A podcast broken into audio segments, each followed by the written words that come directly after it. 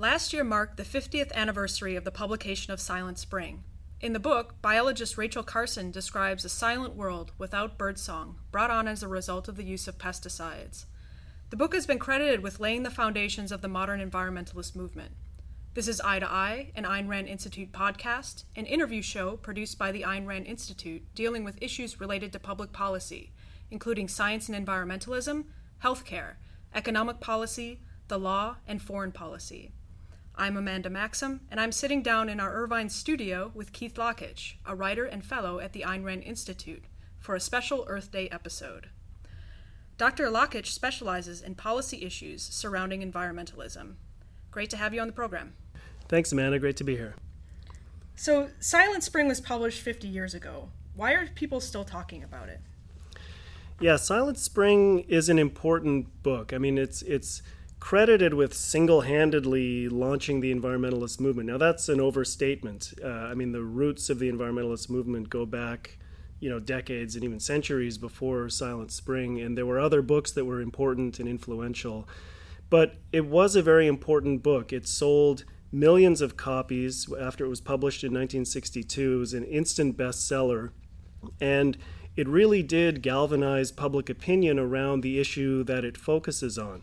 So uh, it it is an important book as far as uh, driving the formation of the modern environmentalist movement and the issues that she wrote about. Even though so the the focus of the book was chemicals and pesticides and that sort of thing. And those issues are still around today, though they're not sort of the most important issues that environmentalists talk about um, uh, today. But um, what's important about the book is is some of the ideas that she put forward and and the perspective that she put forward really express the environmentalist philosophy. And and that I think is why it still is is looked at today as a classic text of the movement and why it's important to think about it and to you know know what the book was about and to understand its legacy because it it everything it, to understand the environmentalist movement, you know, everything, all, all, the important things there are to understand about the movement are contained in the book, and it's worth focusing on and discussing for that reason. So, who was Rachel Carson, and and what is the what is the book about?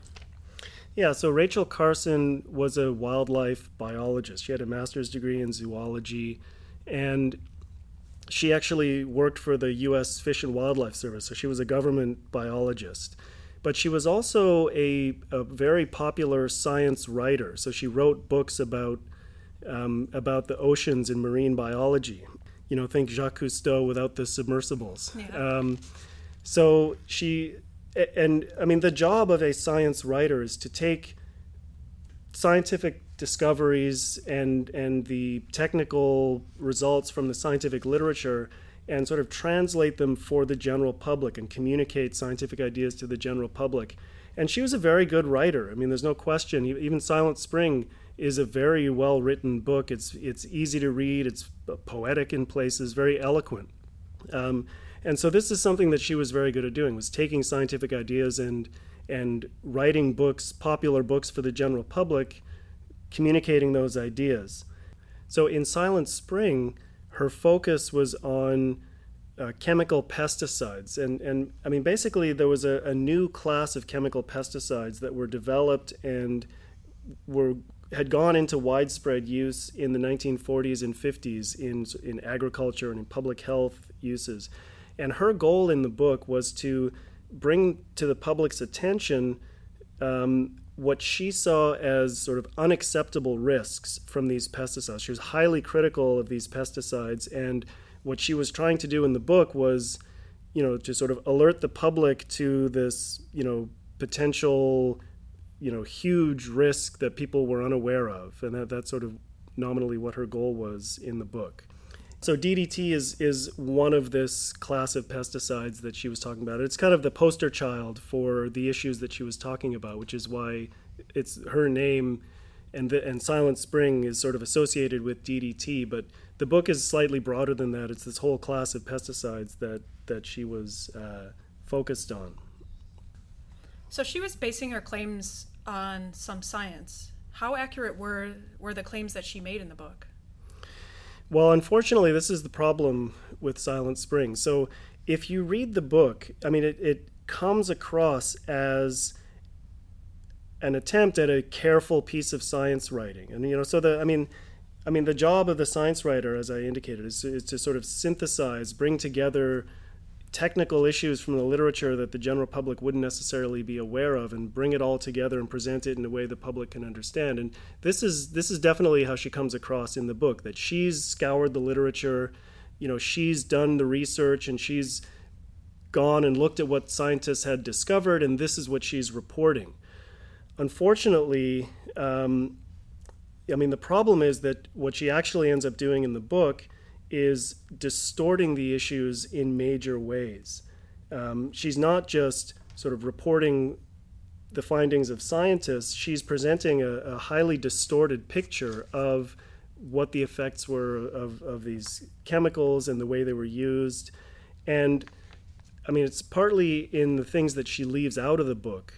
Um, as much as the things that she puts in the book that she distorts the the actual state of affairs with respect to these chemicals and, and their the role that that they did play and they should play in public health and that sort of thing.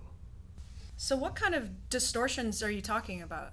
One of the things that she does in the book is she, I mean she's very critical of the way the pesticides were used in the 40s and 50s. Now on that issue there is a there is a certain legitimate point. Basically, at the time in the 40s and 50s, you had state and local government agencies um, taking up these pesticides, and and in the name of public health or in the name of fighting some um, pest at the state or local level, you know, they would just take these things and blanket the country with them, and often, you know, they would do it without the consent of the public, and often without even informing them that they were going to do it and often against their wishes. There were cases where there were farmers who who put in petitions to that they didn't want certain things sprayed and these these government authorities would basically just do it anyway. Mm-hmm. So uh, but there's a big difference between criticizing the misuse or abuse or overuse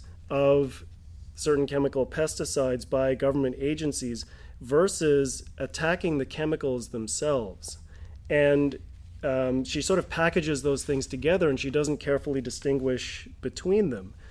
Now, um, you know, it's it's you you if you read the book, it's impossible to reach the end of the book and not be left with this, you know, screaming conclusion that there's absolutely no way to use these chemicals safely. That what she's arguing against is that we should not be using them at all even though she, I mean, she hedges and she says, "Oh, of course, we're, you know, we're not. I'm not saying we shouldn't use them at all."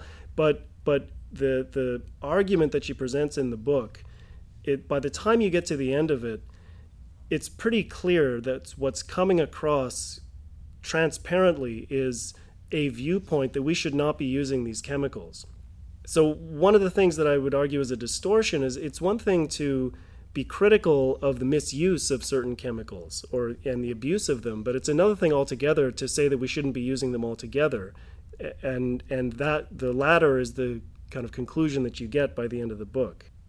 How were the chemicals being used at the time and what were they beneficial?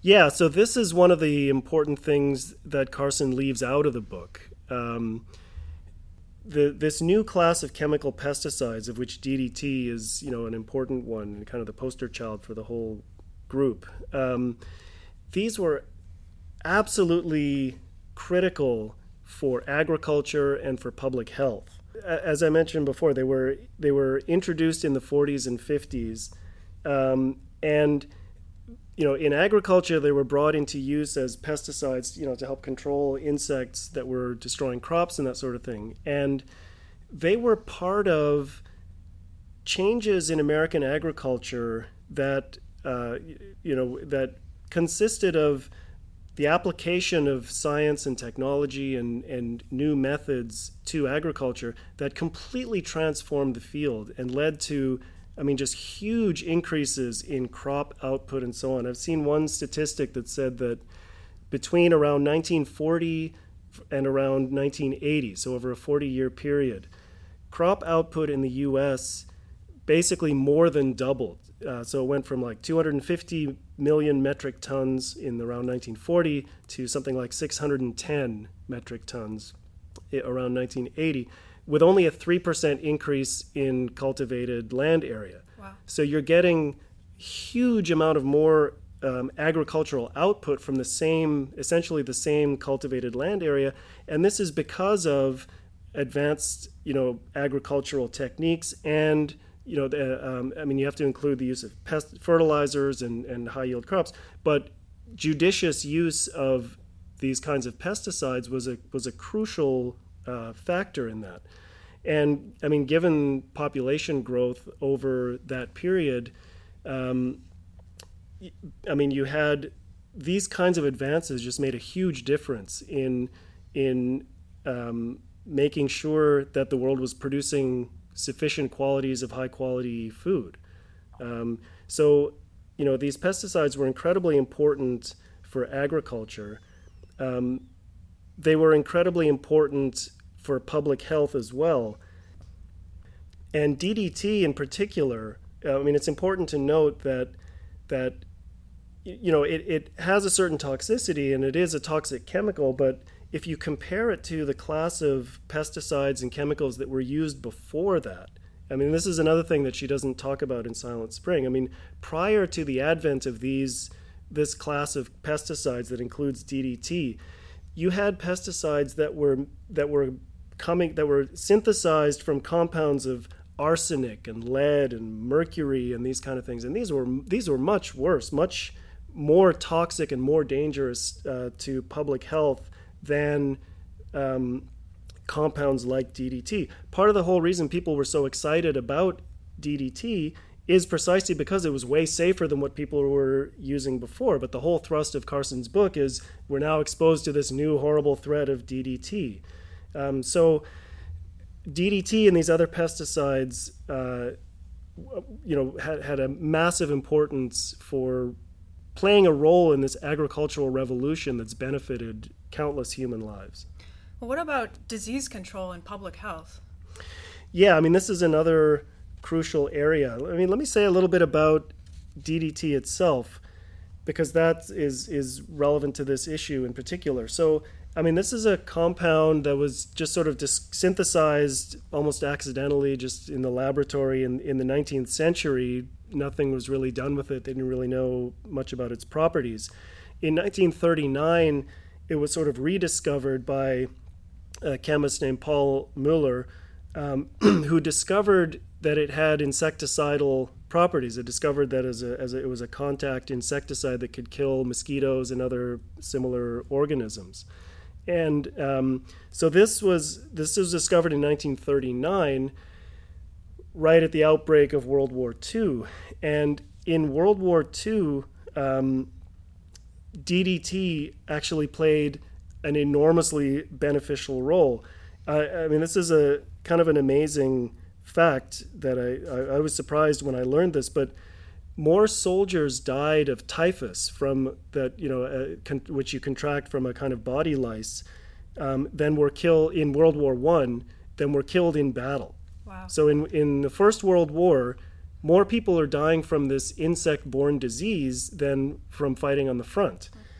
Um, in World War II, they had the they had DDT and they used it. You basically you had this powder, and soldiers could sort of shake it all over their body, and it would kill the body lice, and it basically eradicated typhus from the Allied armies. Um, I mean, people have argued that it actually played a role in in uh, our winning World War II. I, I don't know. I don't. I'm not a military expert, so I don't have a view on that. But um, I mean, there's no question that it was absolutely crucial. It played an absolutely crucial role in saving the lives of, of our soldiers in World War II. Um, and as it started to be used for malaria control and for other kind of public health uses, um, it was very quickly recognized as an absolutely life saving compound. Muller uh, was awarded the Nobel Prize in, in Physiology and Medicine in 1948 for this discovery. Um, and as this was hailed as one of the greatest, uh, one of the greatest public health discoveries ever. And I mean, um, you find this in the literature. You find comments from prominent scientists and scientific agencies praising DDT as a lifesaver. So the National Academy of Sciences um, praised it, uh, it, estimated that in, in a couple of decades following its introduction, it prevented on the order of half a million, or, or sorry, 500 million deaths. What was threatening so many people? Yeah, I mean, I think it, this is this number probably comes out of the whole malaria issue. So, malaria, I mean, even even today, I mean, malaria is one of the most important killers in the world. I, I, don't, remember the exact statistics, but it's as far as causes of death in the world today, it's right up there with AIDS. I think it's even maybe an even more important killer than than AIDS. Um, so this is a disease that that kills you know close to a million people a year even today, and and and um, many many more get infected with it. So this is a it's a mosquito-borne disease, and um, it. I mean, hundred years ago, malaria was all endemic all over the world. I mean, I mean, uh, um, like two thirds of the human population were living in areas where malaria naturally occurs. Even in the United States, in European countries, malaria was just something that people took for granted as something they had to live with. So, in the late 40s, early 50s, uh, it, there was a decision to take on this issue and try to eradicate malaria. So, so when the insecticidal properties of DDT were discovered, they realized it could be used as an agent in this campaign to eradicate. So it, it would it would kill the mosquitoes that transmit the malaria organism. Mm-hmm. So you could use it as a tool in this campaign to eradicate malaria. And and I mean this wor- this campaign was very successful. I mean malaria was essentially eradicated from the United States. It was eradicated from large areas of Europe, um, and and you know the the campaign was moving into Southeast Asia and Africa and all these places where malaria um, is still around. One sort of famous number that people like to cite on this issue um, is the is the effect that the use of DDT had in Sri Lanka um, or what was then Ceylon. So prior to the use of DDT as an insecticide, um, you know the the number of cases of malaria in the country were in the millions, and then they started to use DDT to control the mosquitoes, and in 1963 it dropped to a low of like 17 cases. You know, not 17,000 or 17 million, but literally 17 cases of, of the disease in the country. So, I mean, this is incredibly dramatic. I mean, you're talking about you're talking about millions of lives, millions of people not contracting this debilitating disease and you know, a significant number of those people not dying from it.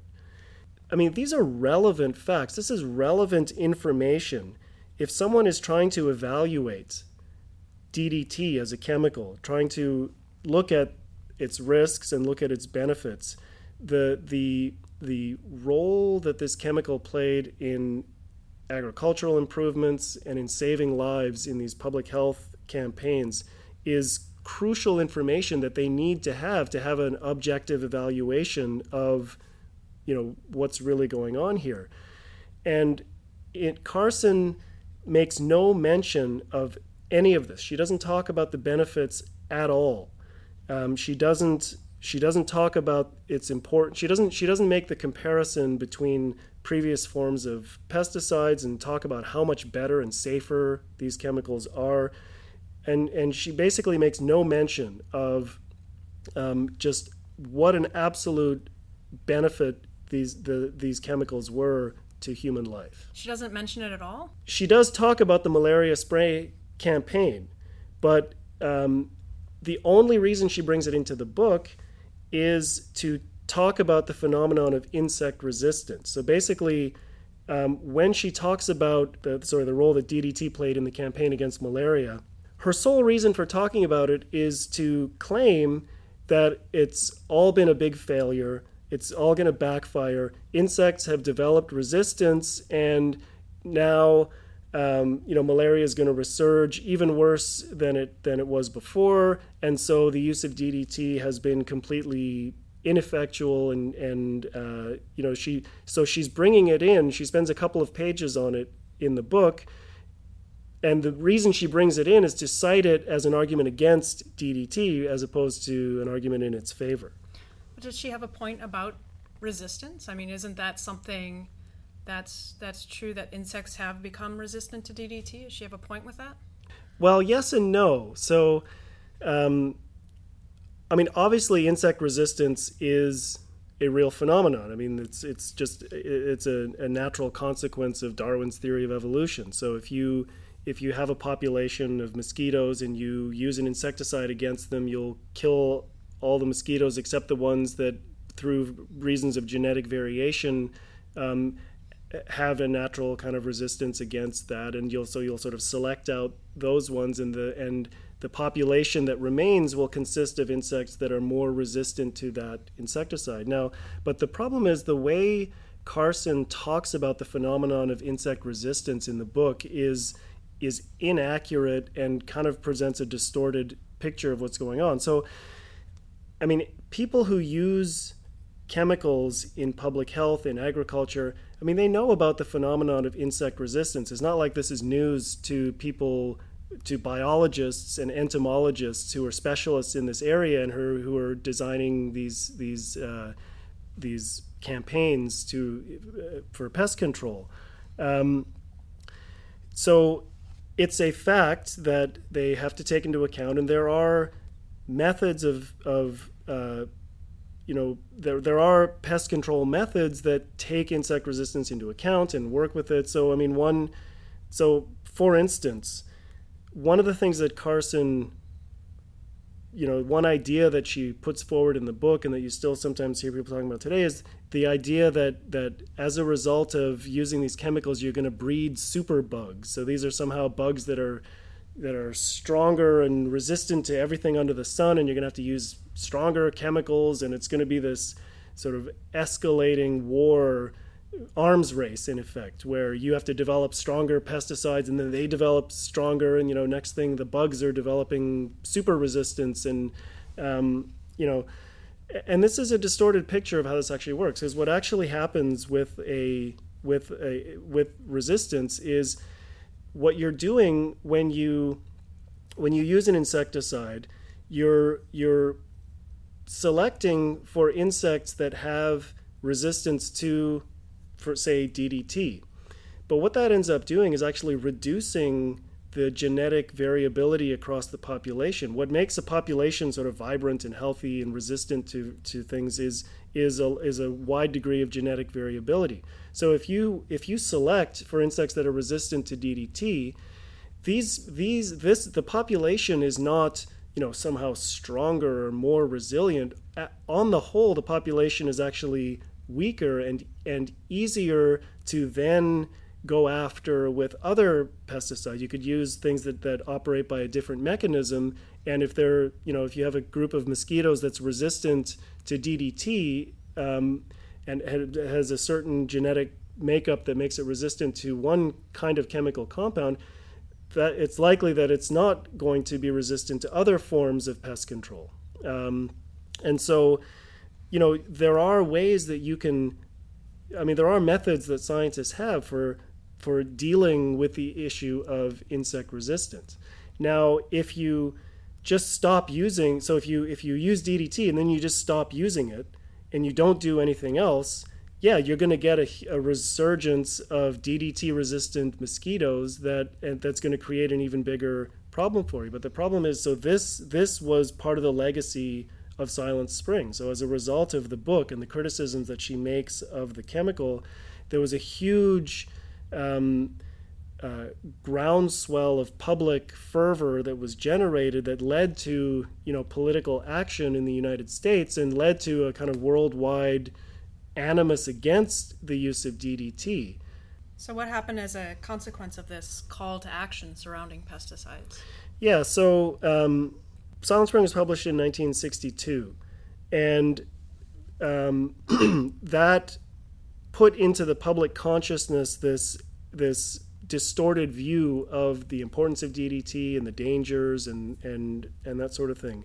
And over the the subsequent decade, a campaign to stop the use of these chemicals grew and it became part of the growing environmentalist movement. This is one of the kind of first issues that the what was then called the ecology movement took up.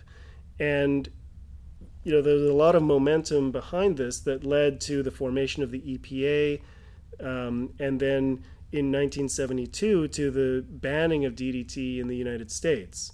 Um, now, and so the United States sort of took the lead and banned the banned DDT in this country.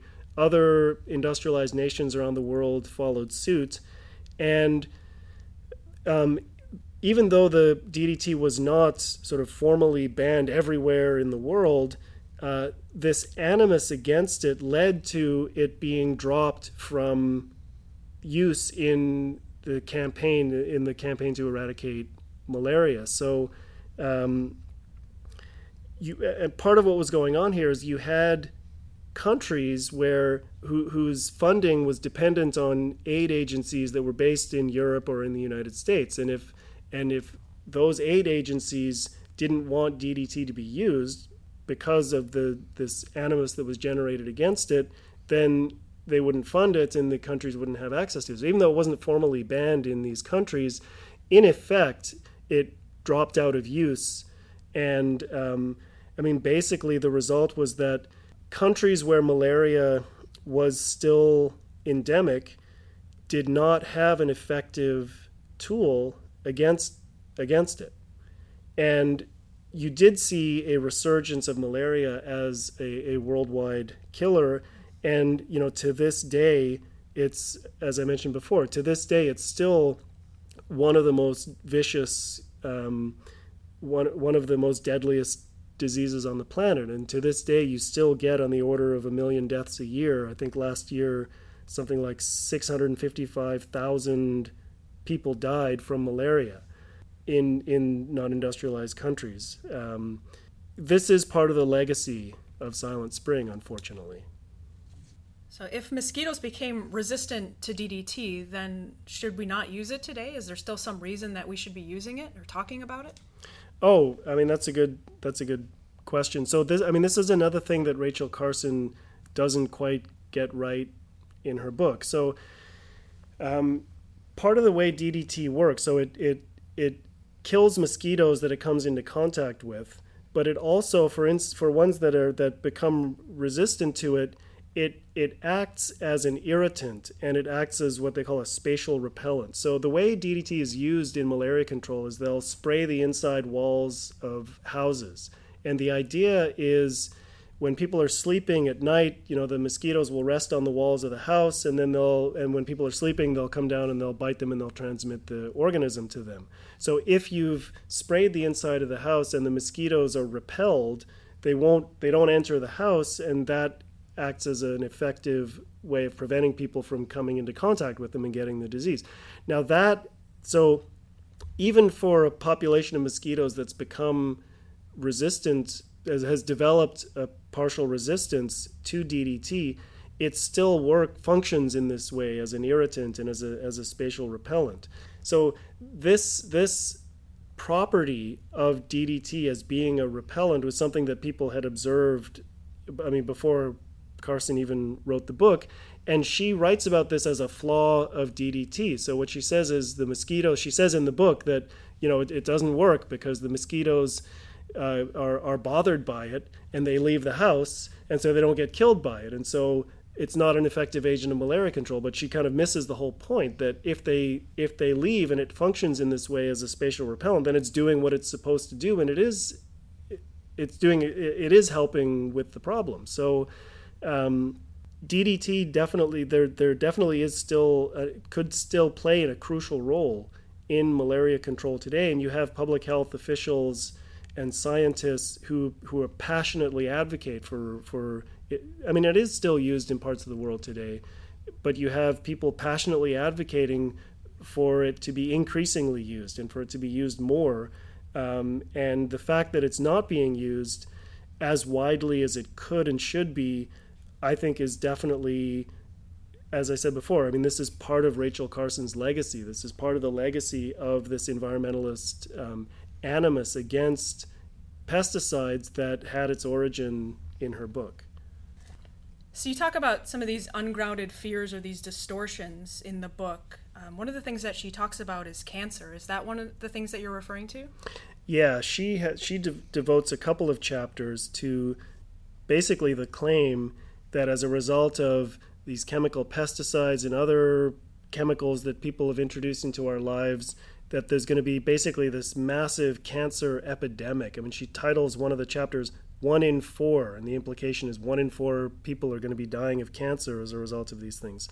At, I mean, at the time she wrote the book, this was an incredibly speculative claim. There was there was almost no evidence that DDT was even a carcinogen, and and and that there were any cases that you could cite. And and she does some pretty ridiculous things in the book. She talks about one case of a woman who you know had spiders in her basement and she goes around spraying for spiders and like 2 weeks later she's diagnosed with leukemia now i'm not an oncologist or a cancer specialist but i don't think it's the kind of thing that that uh, you, you have an exposure to a carcinogen and then 2 weeks later you're diagnosed with leukemia so but she just uncritically puts that kind of anecdotal claim in the book.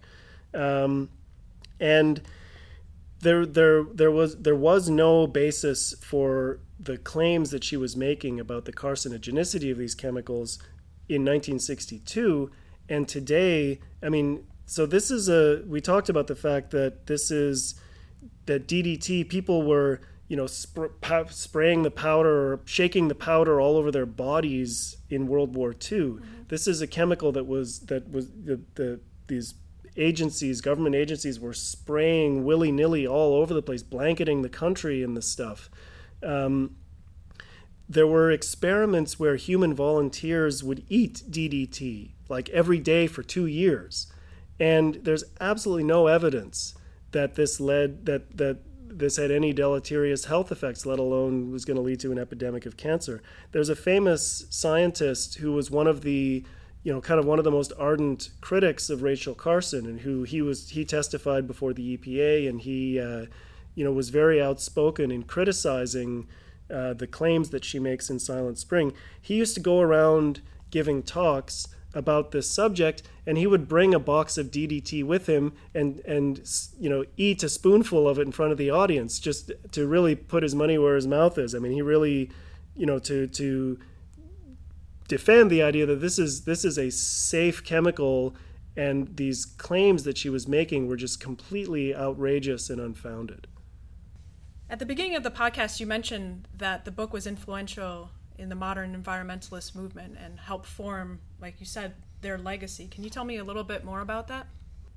Yeah, one of the things that you see in Silent Spring is Carson is expressing a definite perspective on man's relationship with nature. And this is a, a, perspective that really is at the core of today's environmentalist movement. And I mean, she, she she's not super explicit about this. The focus of the book really is is her arguments, or you know, and, and I think distorted scientific arguments against the chemicals. But she does every now and then she'll say something in passing and, and you kind of see her expressing these these fundamental environmentalist perspectives. And the the perspective that comes through is this idea that that it's inherently self-destructive for man to be tampering with nature. So the idea is that nature has its has its natural timescales, its evolutionary timescales on which processes occur and which chemicals are, you know, washed from the soils and dealt with by, you know, being broken down and so on.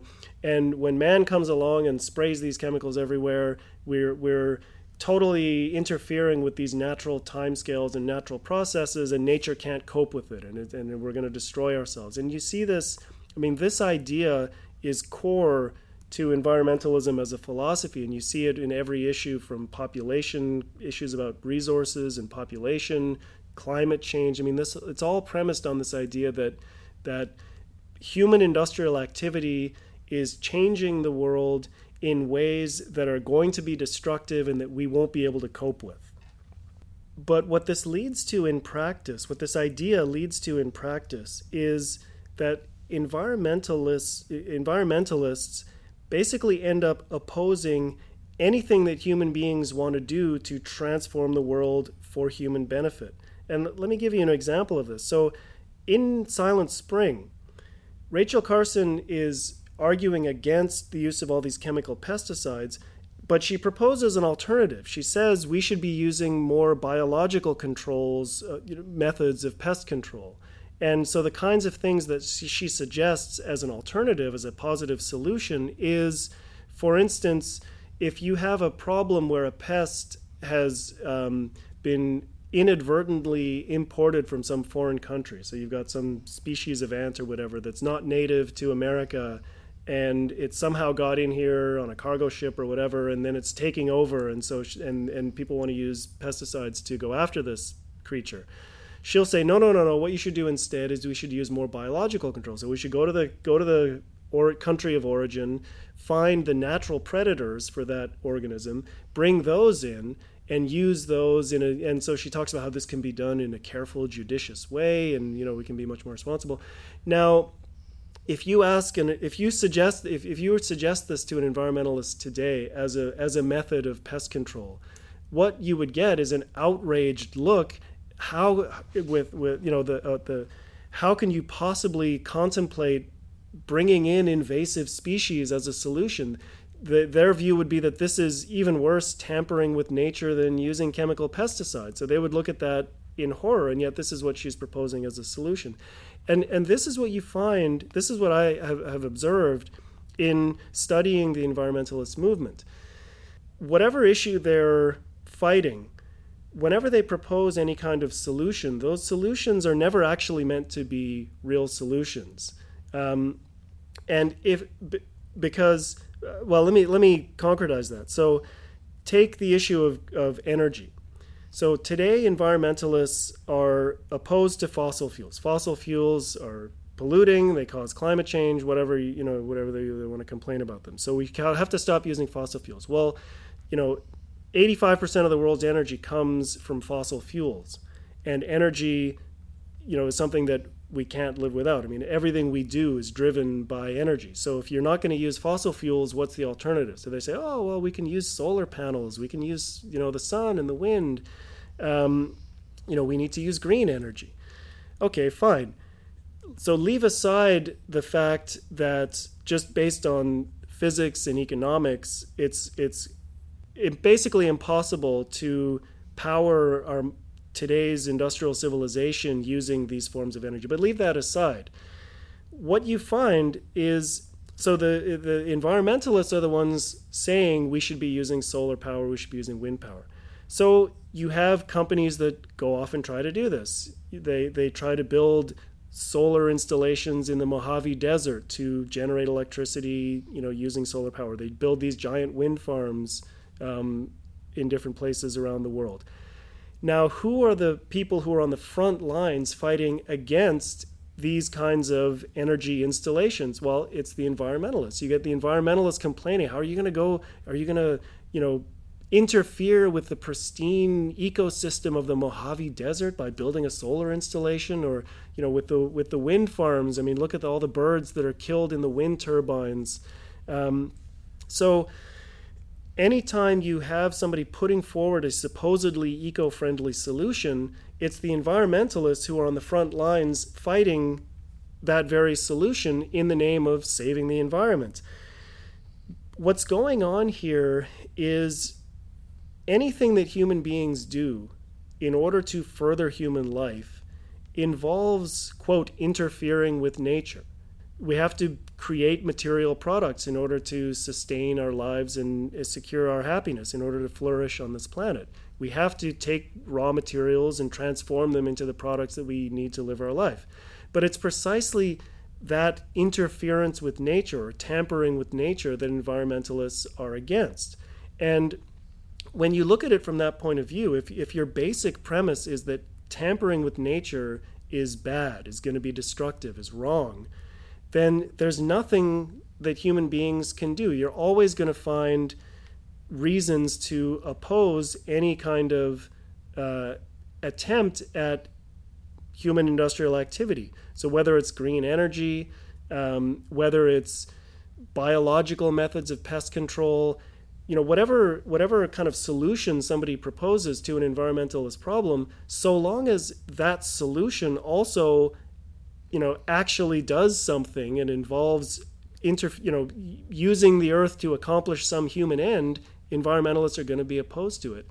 And so it's this basic perspective that Carson is putting forward in the book really is one that really is um, a, a foundational principle of the environmentalist movement is this idea that that it's wrong for man to tamper with nature as such. So even though she herself would say she's in favor of this kind of pest control, I think it's it's actually logically inconsistent with the viewpoint that she's putting forward. And you know today's environmentalists would even argue against that. So as as as one writer has put it, i really like this formulation that the basic goal of the environmentalist movement is to is not to protect the earth for man but from man. So you're saying that we should be protecting the earth for man what would that look like as an approach? Well i mean the whole issue of saving the earth does the earth need to be saved i don't think the earth needs to be saved. What i think there's a whole the, the whole perspective is is is kind of distorted that that we're doing things that are destroying the earth and we have to stop doing them. Um, basically what we need to be doing is improving man's environment which is what industrial capitalism has been doing for two centuries the industrial revolution and the and um, you know the the growth of industry in free countries has transformed the earth uh, for in in ways that have had an absolutely massive beneficial transformation to human life. You know, life expectancies have doubled, um, the population has grown, um, and the quality of life is inconceivably better today than it was 200 years ago for most of the of the people who benefited from the results of industrialization. What we what what people who are people who are concerned about human quality of life, what they should be what they should not do is support the environmentalist movement because fundamentally the environmentalist movement is not about um, creating a better quality of life for human beings. It's about stopping people from doing anything that makes their life better to save the earth as an end in itself, to protect nature apart from man. If you're if you're concerned about human life and you want the quality of life to be better for human beings, you should be an ardent defender of laissez-faire capitalism and industrialization. You should be advocating, you know, for you should be cheering news that that this new fracking technology has uh, has unleashed oceans of natural gas that'll last hundreds of years, rather than wailing about it and complaining that this will lead to the destruction of humanity. You know, you should be you should be in favor of industrial scale energy and industrial capitalism. Well, Dr. Lockitch, thank you for being here. Thanks for having me. It was a lot of fun. You've been listening to Eye to Eye, an Ayn Rand Institute podcast, a special Earth Day episode, Silent Spring 50 Years Later, with guest Keith Lockitch. Information and episodes of this podcast are available on the Voices for Reason blog at blog.aynrandcenter.org or by searching iTunes. You can find more information about Ayn Rand and her ideas on the web at aynrand.org. I'm Amanda Maxham for Eye to Eye.